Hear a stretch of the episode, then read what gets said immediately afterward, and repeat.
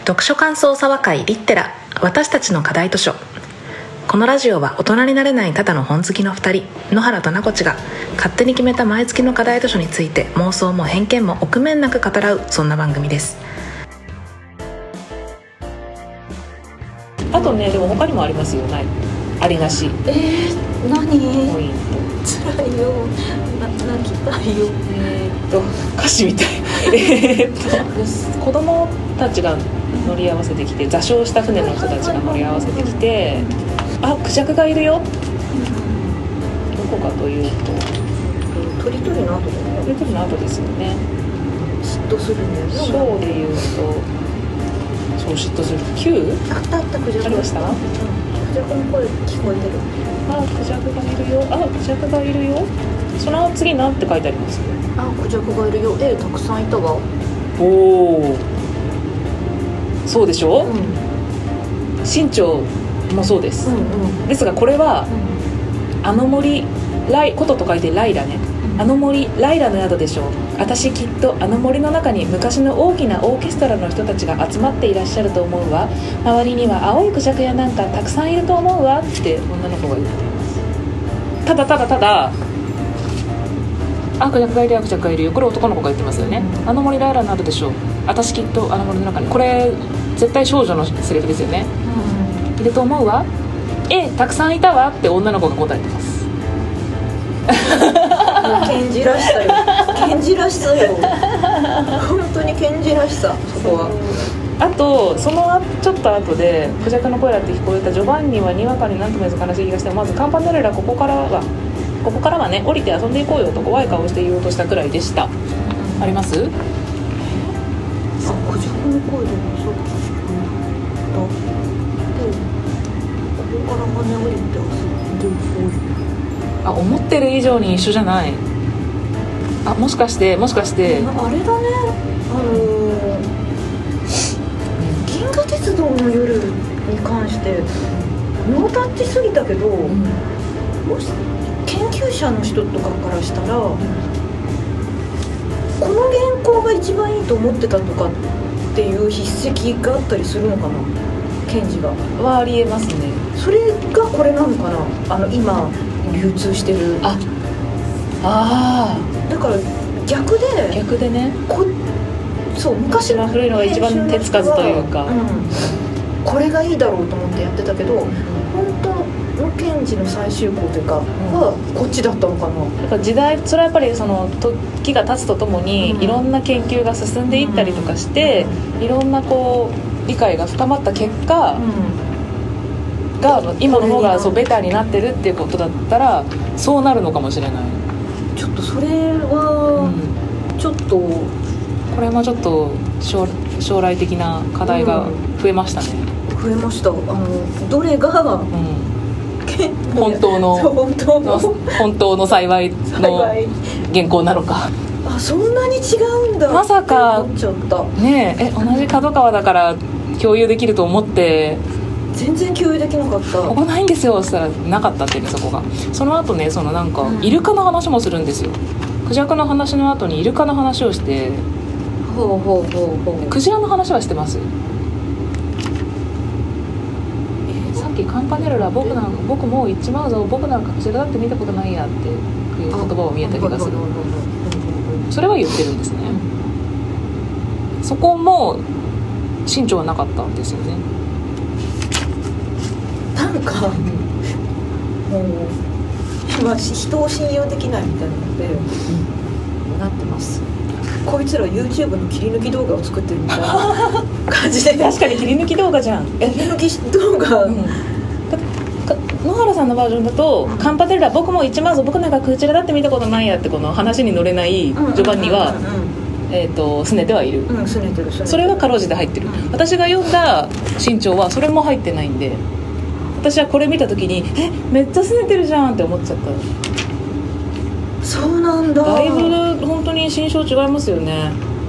切り張りしてんじゃん。ね。だその切り張りしたのが検事だったらいいけど、あでも。どこに入れればいいかわからなかったちくまちくまの本から撮ってますって書いてあったから、ほうほうほちくまが鍵な気がしてきました。そうかじゃじゃあちょっと私はちくまを。あはこれはいそうですね。ミステリーの領域に入ってきた。ちょっと突き止めたい。謎を呼び突き止めたいやつですね。君の正体を。いや僕の知らない本君は誰ですね。あとなんかうん。私がすごい銀河鉄道の夜を邪険に扱ってたって言ってたけどやっぱちょっと核なのかもねそんな同じ話を何回も書くって、うん。検事にとってなんか核というかか強い思いがあったのかなって今。うん。強い思いがあったからこそ本当の原稿が読みたい。ね。なんならその原稿を見たい。うんうんうんうん。どういう葛藤をしているのかとか見たい。そうかなんかうーんなんわかんないなもうわかんないな。どっちを読んだ方がいいのか。まあ全部はちょっと言わないですけどまだありますよ 一行ないとかね。そんななんだ。はだって小説において一行って結構大きくない？いうん。さっきのその僕なんかクジラだって見たことないやみたいな本当にあるかないかで。うんうんうん全然違違ううしすごい検事に今こう煙に巻かれている。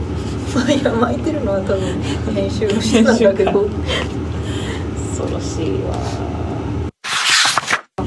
ああと検事が出てくるって言ったらまだちょっと話が全然変わりますけど、うんうんこれはケンタウル祭の夜。はいはいはい。はいそれは昼学校で見たあの図よりはずっと小さかったのですがその日と時間に合わせて番を回すとで始まる段落。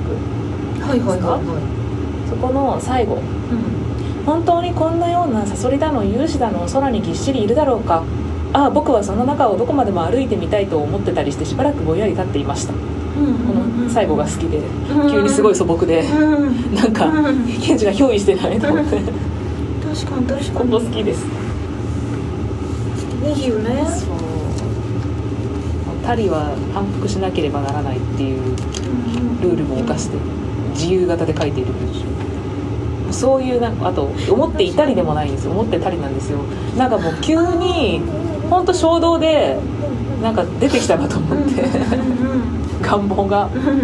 そこもちょっと面白い可愛いと。あとはまあその5の天気輪の柱。あともう一回ぐらい出てくるんだっけ？出てこないか。ドカドカする体ですよね。あ検事用のマトペ的な感じで。ドカドカドカドカか丸をつけてしまう。なんだろうね。感覚の、感覚の人うんなんだろうね。詩を書いてるから。あれでも三島も詩を書いてたりしてたっけ？詩は書いてる雑誌なんてないのか。そこが聞かないもんね。なんか私もなんか抽象的な表現。あれが できないか。全部言いたい。すごいな明晰さ。なんだろうね。対照的ですよね幸男のうん。本当に本当に。そうあそうそうそれねその話ありましたね、うん。なんかそもそも先月じゃない5月の課題図書で、えー人間失格と亀の互角を読んで、その原さんはすごいそのセンセーショナルというか、うんうんショックを受けて、うん三島由紀夫すごいってなって、うん。読めないんじゃないかと銀鉄。うんうんうんうん。あの頃好きだったああの気持ちで見れないんじゃないかみたいなことを、ケンジのことをおっしゃってたけど、うん。改めてうん。読んでみたらまあもちろん読めたし、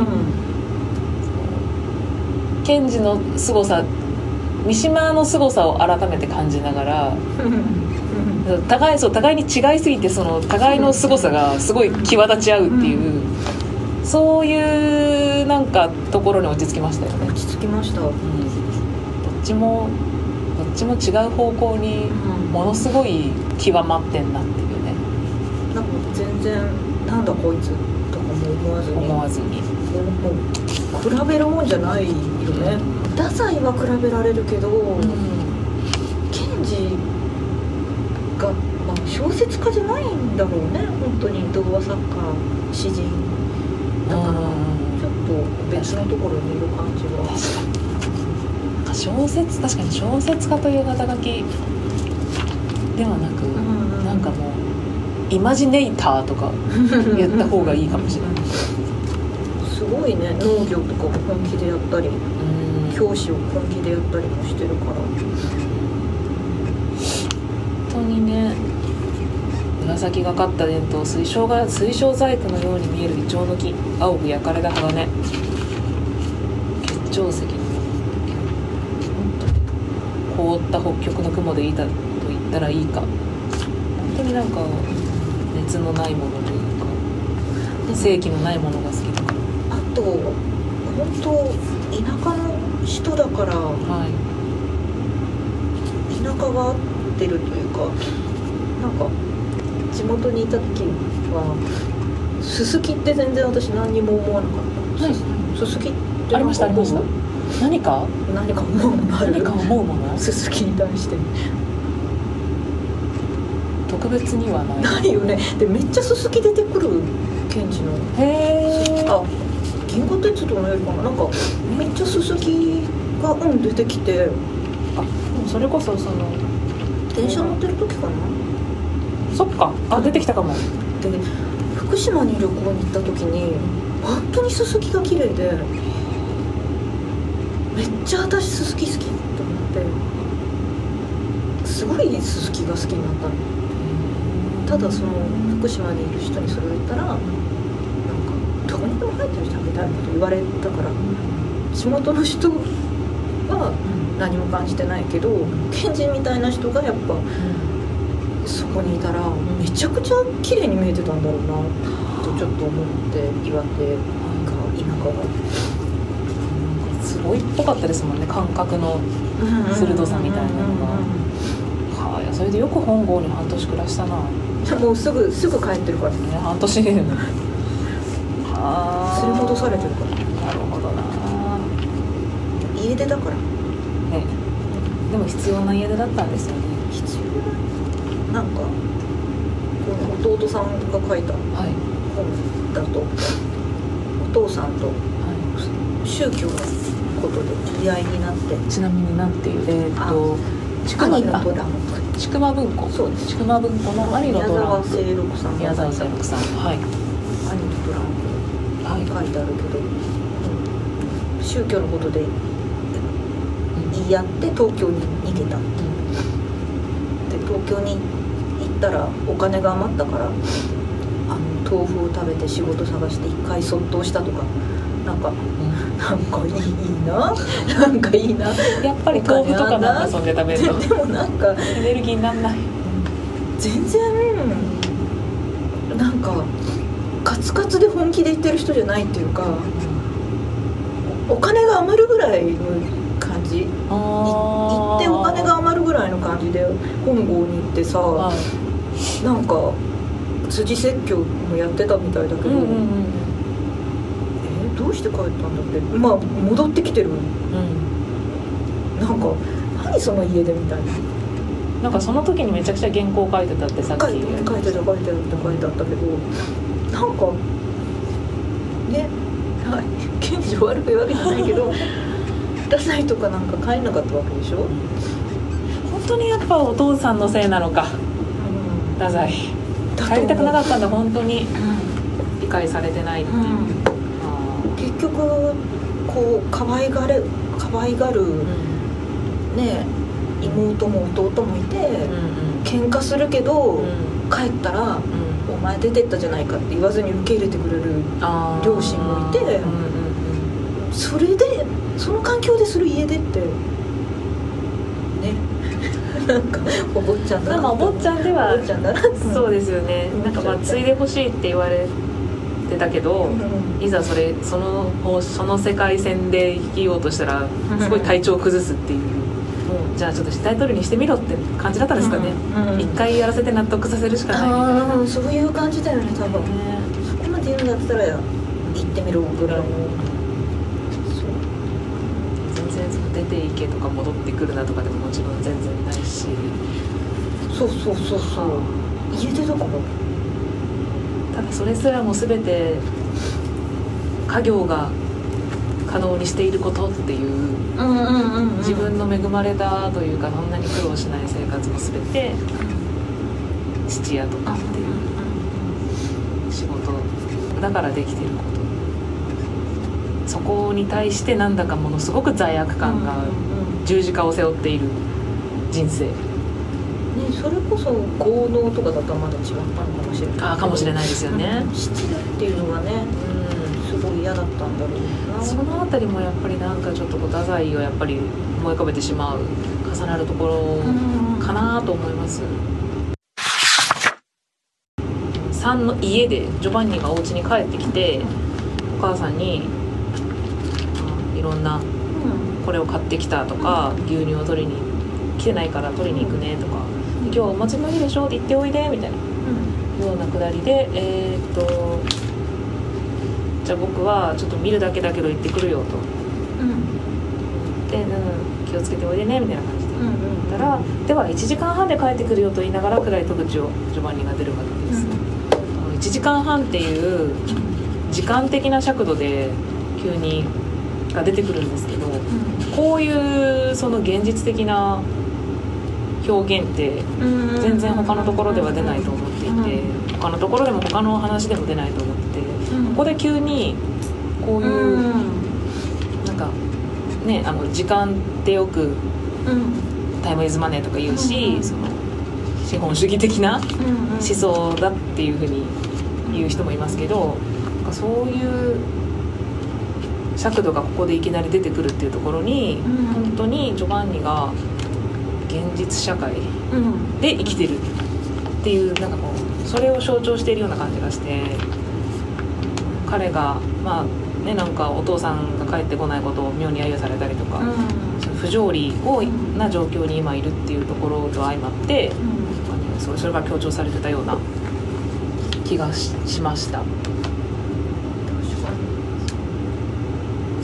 ねこの子はその自由な子じゃないというかこんだけ自由な時間のない世界を生きてるのにここだけ急に急にリミットがそう。入ってくるっていう。シビアな。うん。あ現実現実ってそういうサイドなんですよねっていう。他の子供たちはまだ子供としての時間というか無邪気に過ごしているんだけれどもジョバンニはお父さんが寮から帰ってこない。もしかしたらもう行ってもいないなんかもっと悪いことをして捕まってるかもしれない。お母さんは、えっと、病気で調子が悪くてずっと寝たきりみたいになっている。で自分は学校の後仕事とかをしていて授業中も眠くなっちゃったりとかしてなんかこううん。クラスの中でもちょっと浮いてしまってみんなと遊べなくて。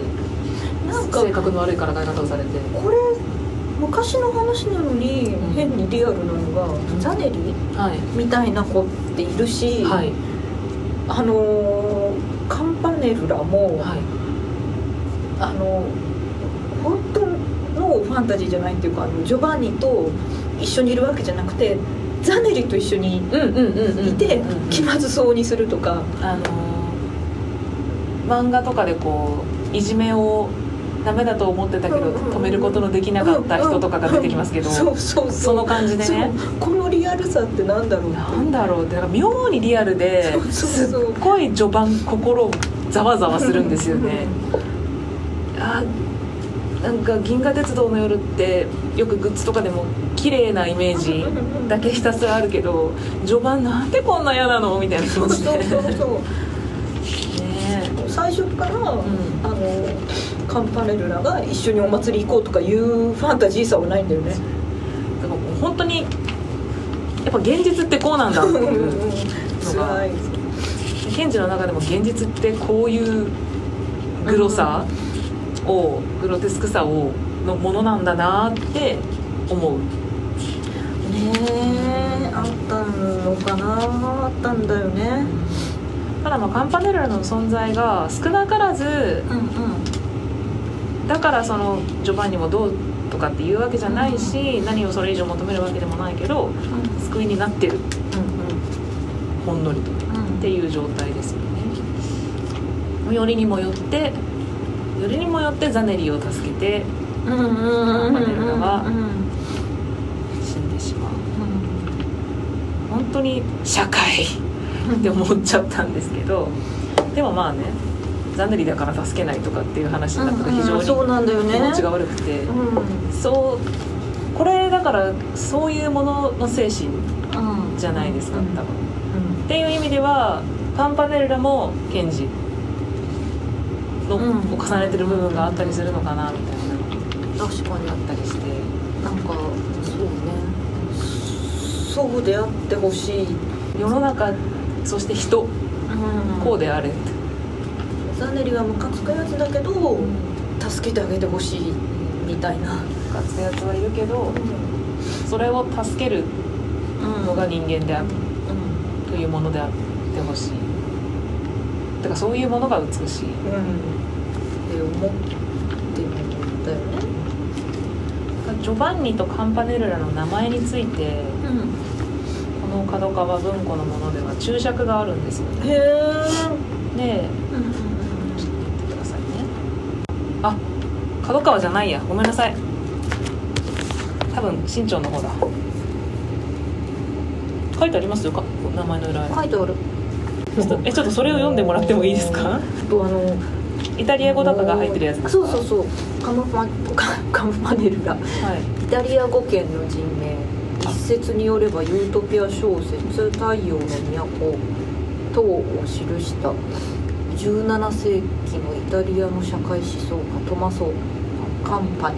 あそれだ。一緒だ。を意識した命名、ジョバンニがイタリアのありふれた男子の名前セイント・ヨハネにちなむ洗礼以上ですか、ヒノキとヒナゲシにもセント・ジョバンニ様が登場するって書いてあ以上ですかる以上ですあプラスしてはい新潮文庫の方はい、に書いてあるのはその2つは書いてあったんですけど、うん前項で記したようにトマーゾ・カンパネルラの幼名うんうんが幼い頃の名前がジョバンニであったうんことをもしケンジが知っていたとすれば、うん。カンパネルライコールジョバンニのいわば隠れた双子性も注目されよう。事実走行を見るとケンジは何度かカンパネルラとジョバンニを混同ないし混同しかけている、まあ、そこはちょっとうっかりの可能性も否めない。いやなんかもう今手元にないけど宮沢賢治の真実。っでも煙ま巻いてんですよケンジだから。ね、うんカムパネルラが誰なのかっていうのをこう調べて書き上げた本が新潮文庫で出てて。あでその人あははい。あの保坂だっつってます？そう。うん。その賢治が恋してた保坂がじゃないかと序盤には。って言ってて。で100分で名著も言ってました。あ言ってた、ん。で保坂がキリスト教だったそうなんですねでなんか賢治ものすごいね日日蓮宗だっけ？選手にこう思い入れがあるもうなんだ街頭演説じゃないしあのしてたぐらいなのに今「銀河鉄道の夜」ってキリスト教出てくるじゃん。日はい。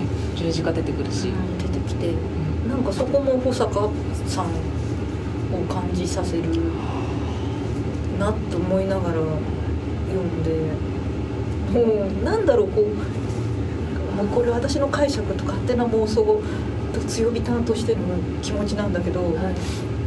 好きな人と双子になりたい人なのかなと思ったらなんか切ないのといいいい良さがあるけどなんかね好きがな形の好きがあるじゃん結婚したいだったり、まあ、その人が男性っていうのもあるけどそれが双子っていう形なのか賢治って思うとなんかね双子の星があるぐらいだからニコイチ。小一ニコイチたまメンタルが小一メンタル。あるのかもしれない。すごい。僕たちどこまでも一緒に行こうねって帯で書かれるぐらいですから。なんでそんな。2回言うんですよねそれね僕たちどこまでも一緒に行こう言ね。正直ちょっと読んでてすら怖いじゃないですか。あめっちゃこの人ずっと一緒だよみたいなこと言ってくると思って怖いって思っちゃった。そのそれなんですよね。怖いと思われてたと思うんだよ本当に。うん本当にね。絶対。絶対。わあ絶対なんて言えない。わかんないけど。それでちゃんと諦めれる人だからうん手紙100通ぐらい出してるけど出してるけど別に刃刃物を向けたりするわけでないからね。そう。その顔その顔って思うわけでもない。そう。であの次に好きになった人には、はい。なんかねこう肩をポンってするだけで済ましてるから。なんだそれ。チョコレートをあげたりとかさ。なんだそれ。控えめなね愛情表現で終わらしてるからそのエネルギーを創作に向けたのか。向けたり禁欲に向けてるたり先生だったり仕事だったり宗教だったり医師だったり農業だったり向けて忘れようともう自分は誰とも双子にはなれないって自覚があった人な気がする。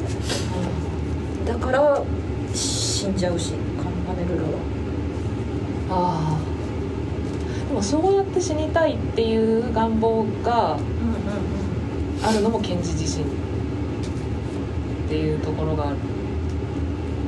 死にたないのかなんかこの光の素足っていう話がはい。入ってると思うんだけど、はい。あでもこれは妹の話かなって思うんだけどなんか雪山にえっ、と雪山じゃない山にえっ、と馬に草を食べさせに来たらはい。はいあの戻ってくる時に急に吹雪になってう遭難しちゃうんだよね兄弟2人が。兄弟が。それであのみもう戻れない。ん。遭難してもう雪の中に座ってどうしようってなったら急に地獄みたいなところに行くの。おうおう本当に地獄で子供たちがいっぱいいて鬼鬼が鞭打ったりしてる。怖っ。本当に地獄。はい。でもう奈良尾がもう泣い泣いてる。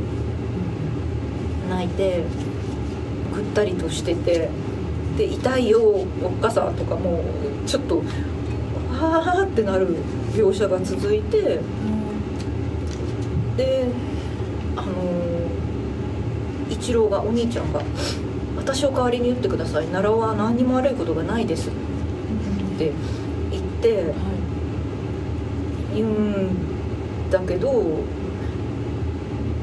なまああ鞭を打たれ続けてるんだよね一郎一郎の方。あ違う一郎奈良尾がうん奈良尾の方が。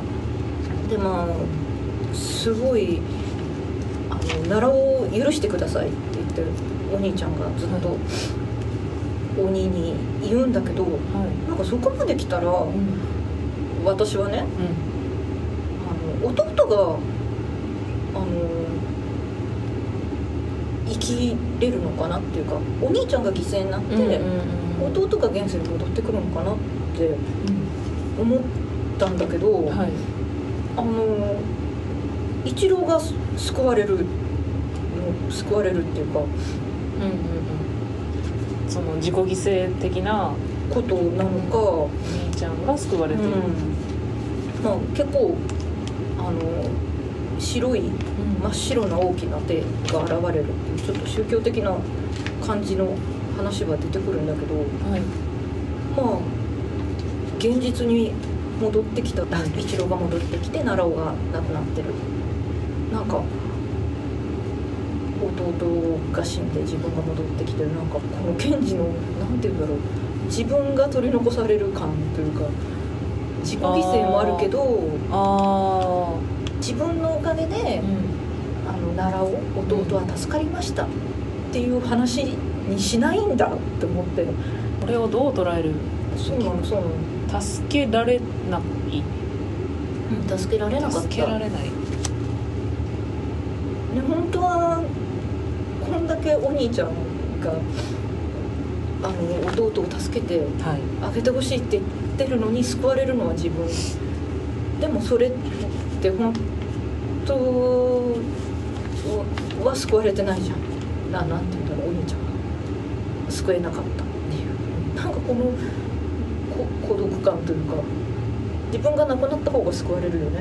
ひうん。人ってうん。なんかこのいつもこの人取り残されてるみたいな思ってしまってあ寂しさをすごい勝手に感じて。ーまあその因果因果としてはうん。こういう清い行い清い魂清い行いには報われてほしいっていうのがあるんでしょうね。けどだもけど自分よりはるかにちっちゃい子の方が亡くなっちゃうのって清さが救われてない感じがしちゃってこの話。ね本当の幸いとは何なのかの一つのパターンなんでしょうか。結構因果応報がうん。斜め上というか確かに確か割とパターンがあるんだなと思って、にまず双子の星はうんうん嘘をついてこう斡旋悪事を幇助した。のがほうき星。彗星だ。あはいはいはいはいはい。彗星が、えー、と空の王様に罰せられて落ちていくんですよね、うん。真っ黒な海の中に落ちていってそしてナマコになる。一番最後に収録されてた「銀鉄」を読んだ後に頭に戻ったので、こんなあこんなザネリが救われたりとかしてるっていうのの感じで見たらうん。すごい狩り報いを受けててうん。びっくりしちゃったんですよ。それでそのまま「貝の日」を読んだら、まあ、ちょっと最初は良い行いをしてこうおお宝というか、まあ、与えられたけどもちょっと増長しちゃったウサギさんがホモイか。子ウサギのホモイはしっかり目が見えなくなるっていうね。とか容赦なくてびっくりしちゃって。確かに。あと夜中の星も本当に夜中がすごいその言われようがすごすぎて確かに。異様に不憫なんですよね、まあ、この人この子はちょっとまあメリーバッドエンドみたいな感じというか。そうねそうね。結構パターンが。うん。まあでも魂の幸せですよね本当の幸せっていうのは、うん。そしてそれは何なのかっていう。双子性カンパジョバンニとカンパネルラがイコールと見ていいかもしれない。とかその好きな人にすごく依存的になっちゃうとか。っていうので言うとカンパネルラの行いも世の中にこうあってほしい世の中こうであってほしいっていう理想であると同時に自分の理想自分自身がこうありたいでもあるのかな。ってそうだね。思って、まあ、どんなに不条理でもそこに自分は加担はしない。不条理に加担するくらいならその不条理を受けて自分だけは献身的に気高い魂で終わりを迎えたいみたいな感じなのかなって「雨にも負けず」とかも読むと思って。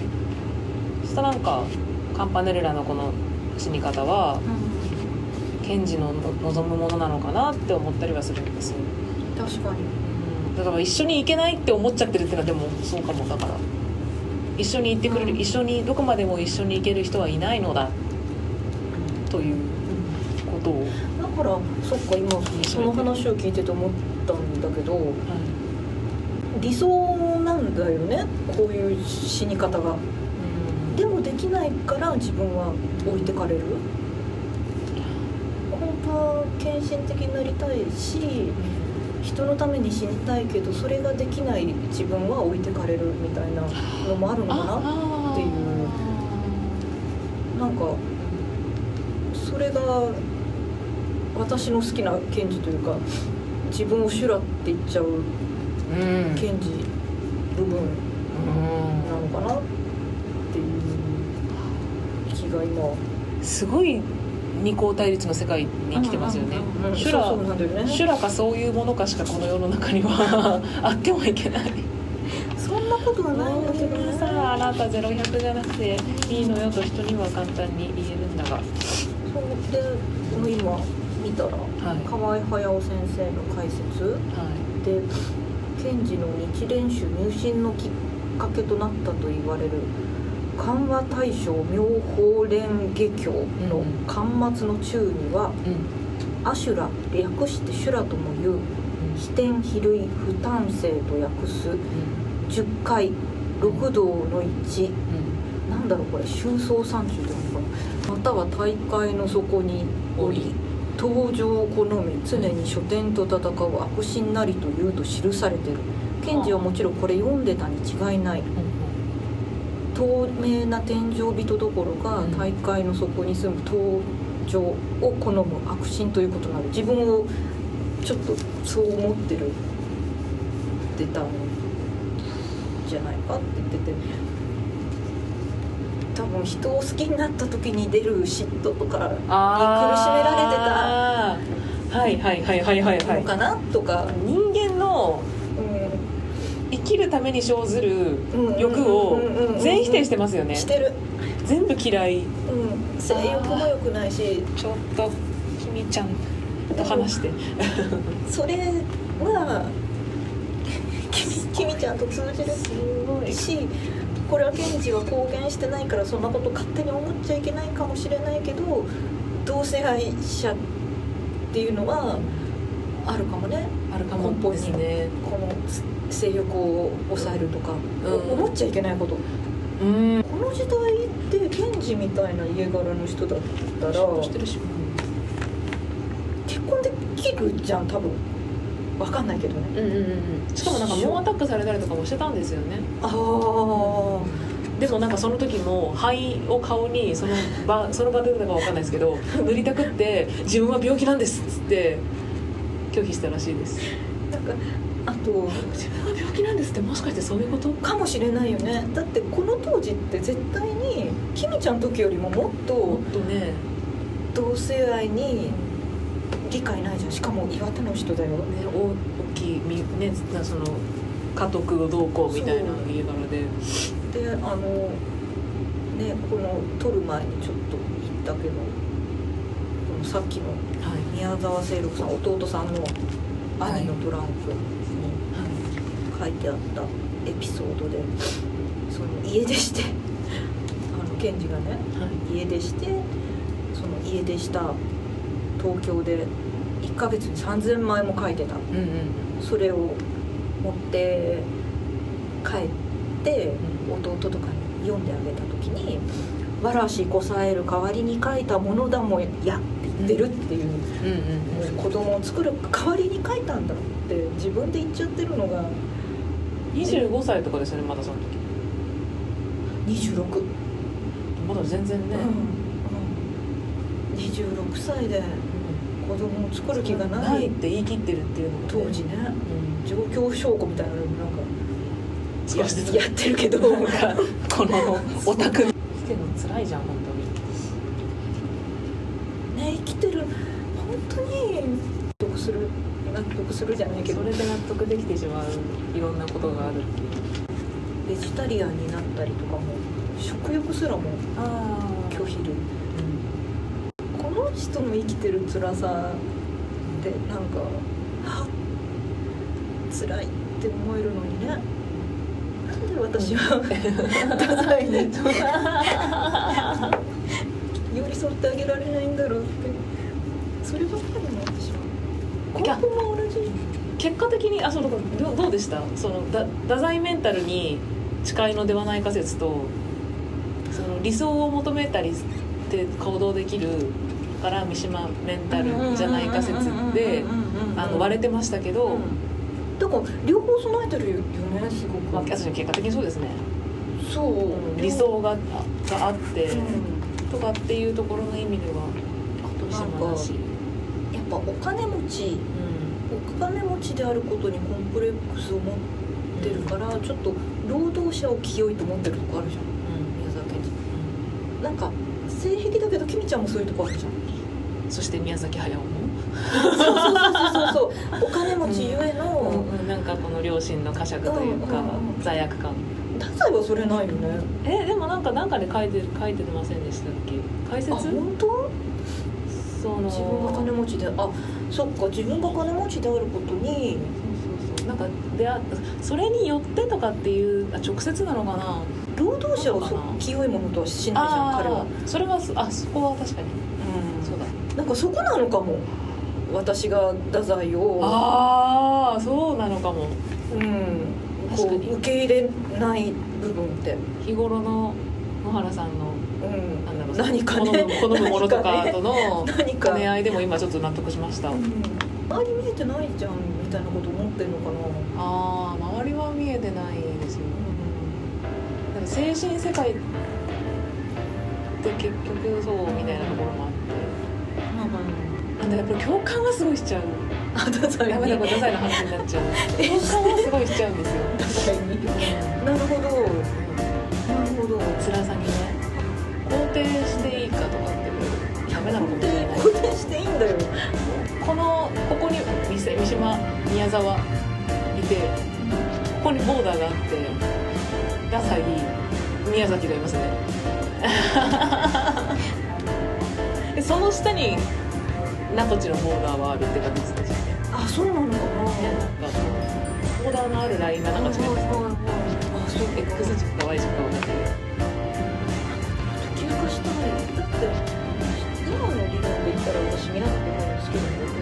あ労働者層にそうそうそうそう誰かがあるからってことか。だけど多分その演出だったりキャラクター付けだったりとか多分そういうノイズのところそのさっきの話で言ったそのミルフィーユの上の層のところで多分ストレスになる部分が多いと思うんですよ。でもなんか今表を書いてて思った者なのに同性愛者の人の方が共感共感じゃないけど共感できてるのかもしれないね。あそうかもしれないですね、なんかやっぱ早の嫌なところとかってその目線かもしれない。異性愛者としての目線が嫌なのかもしれない。あの女の子が空から降ってくるよく言われる空から降ってくるもんじゃないです女のはっていうのとかが理想の女を押し付けられてる感じが嫌なのかも早尾に関してはで太宰は単純にもうあのナンパし仕草が嫌なんだけどなんだろうね金ちゃんだってそんな女の人を大事に扱ってないけど不快じゃなさがあるある種理由ですねでもそれがケンジもキミちゃんも性に対してコンプレックスを持ってるっていうそういうコンプレックスを持ってる人が言うことの説得力のなさみたいなので許せてるのかちょっと上から立っちゃってるのか私わかんないこれは難しいものそれそれはす本当になんかね作品に対峙する時ってねこちらが深淵を覗く時なんとやらで対峙してるのは結局自分ですね。すごくすごく今はハッとしして怖くなる。怖くもなり。なり